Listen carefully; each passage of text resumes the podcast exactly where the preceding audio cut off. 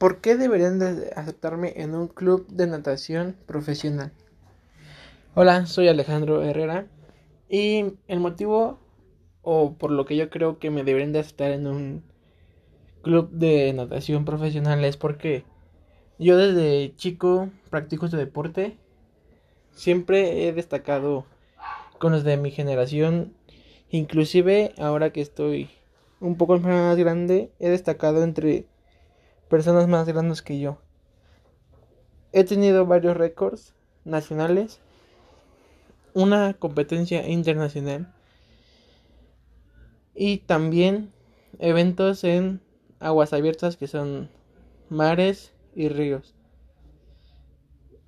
Y soy muy entregado a todo eso, entonces ese es el motivo por el que yo creo que me deberían de aceptar en una escuela profesional.